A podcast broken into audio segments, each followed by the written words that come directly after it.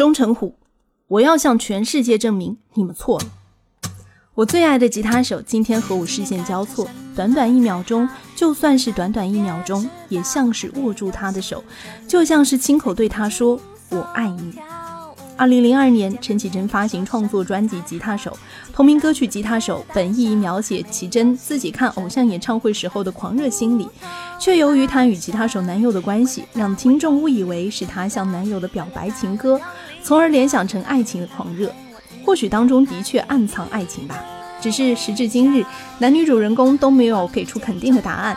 倒是每当陈绮贞在演唱会上演唱起这首歌的时候，所有人的目光都会投射到站在她身旁的吉他手，同时也是她的制作人以及男友钟成虎的身上。似乎那一刻，吉他手就是钟成虎的代名词。我除了是陈绮贞的吉他手、制作人之外，也是她的歌迷。钟成虎说：“陈绮贞的音乐啊，根底很厚，文学修养很深，可对待生活呢，又像是一个素人，真实单纯。”我常常好奇，他的生活明明跟普通人一样平凡，他的才华总是能将平凡的生活变成一首诗或一首歌，创作出有他独特解读的作品。钟成虎跟陈绮贞相识于二零零零年，那个时候陈绮贞已经从歌唱比赛脱颖而出，签约滚石唱片子公司魔岩唱片。钟成虎呢，也是刚刚以吉他手的身份加入滚石唱片。当时的两个人啊，纯属认识点头之交。在陈绮贞2001年11月前的作品里，全然找不到钟成虎的影子。据网络流传的八卦消息，钟成虎一进公司，见到短发青春的陈绮贞，便一见钟情。碍于各方面因素的考量，迟迟没有表白。两年间不断的探问，不断的解答，在充分了解并且取得对方信任之后，钟成虎终于用偏执击溃了陈绮贞的情感防线，从而走进她的生活。这一段的传言的真实性呢，有待考证。毕竟当事人都从未高调表态。不过可以肯定的是啊，的确是从2002年开始，有了钟成虎介入的吉他手专辑，让陈绮贞的摇滚精神在音乐中显现。她不再只是那个拿着吉他清新弹唱的纯白小女生了。钟成虎说，陈绮贞是一个很摇滚的人，她很有勇气地追寻摇滚乐的精神。与其说是我改变了陈绮贞，让她变得摇滚，倒不如说是陈绮贞自己改变的更快。很多女性都很勇敢，哪怕看起来很安静，但追求自己梦想的时候都充满了信念。绮贞就是如此。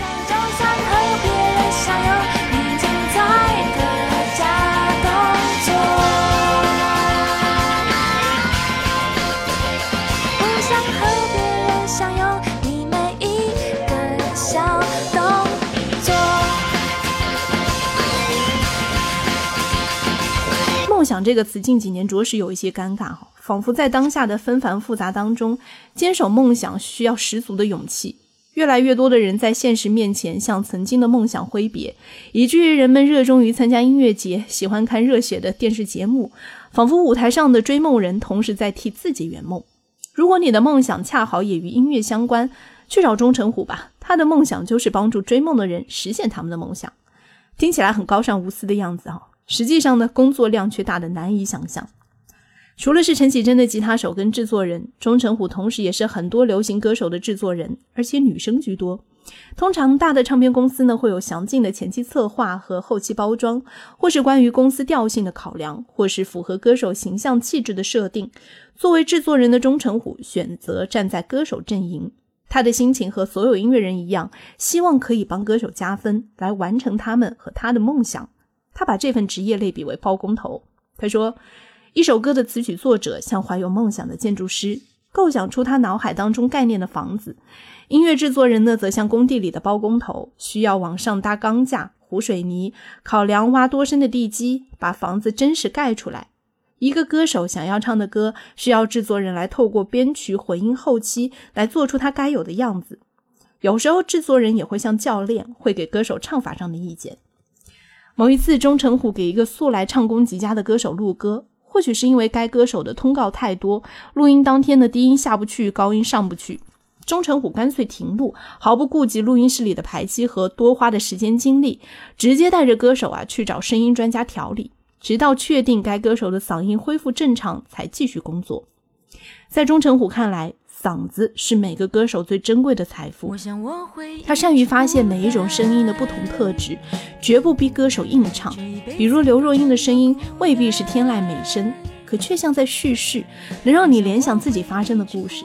赵咏华的声音呢，虽然很天使，可她的声线里也隐藏着沧桑，因为她所经历的种种。郁可唯的声音里有着年轻女生天不怕地不怕的勇气。虽然会受伤，但跌倒了也会继续往前走。不得不说，正因为这种声音的独特，让听众更有意识地去选择、去喜欢。而最让钟成虎情有独钟且欲罢不能的极尽偏执的是另外两种声音。他说：“我看过一些做书籍出版的朋友，因为发现一本好书，认为它非出不可，可并没有一家出版社愿意出，他们就干脆自己开出版社来发行。”我做厂牌也是因为发掘到很好的音乐人，像卢广仲以及离开滚石时候独立状态的陈绮贞，他们都应该被听见，所以想做做看。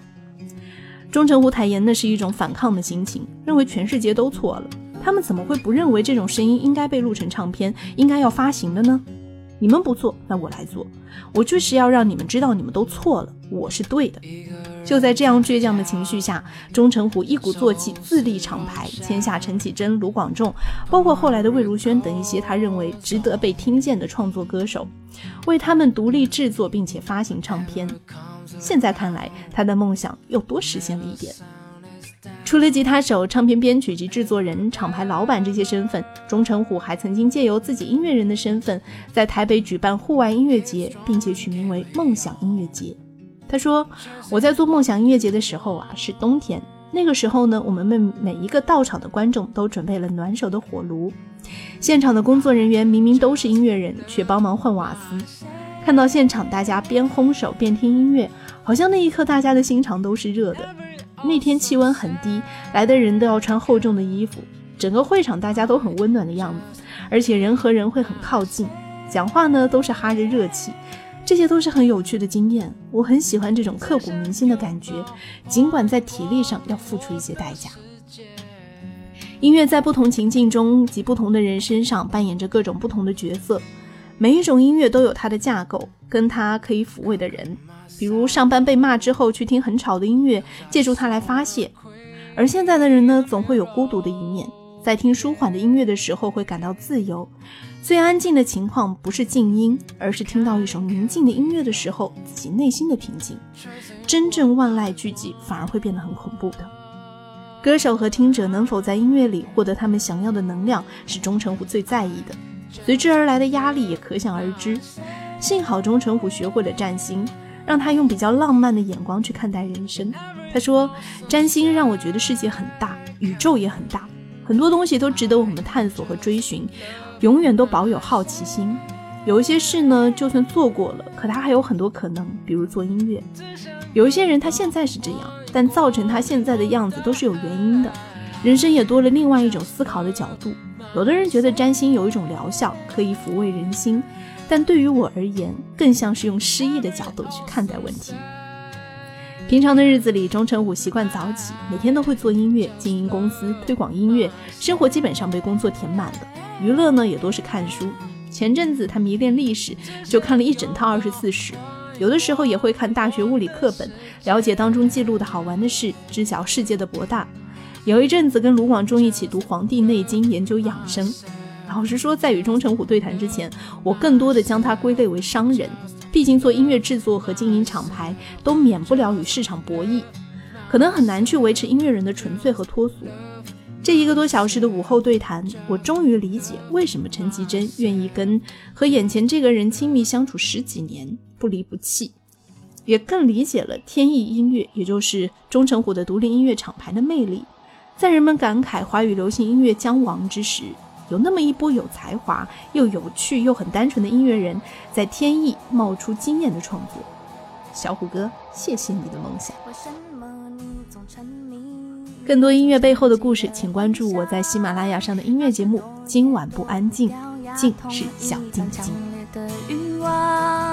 外面人声沸腾如潮涨，百般无聊好喧闹，你。目眩神秘，说不知道，只显得可笑。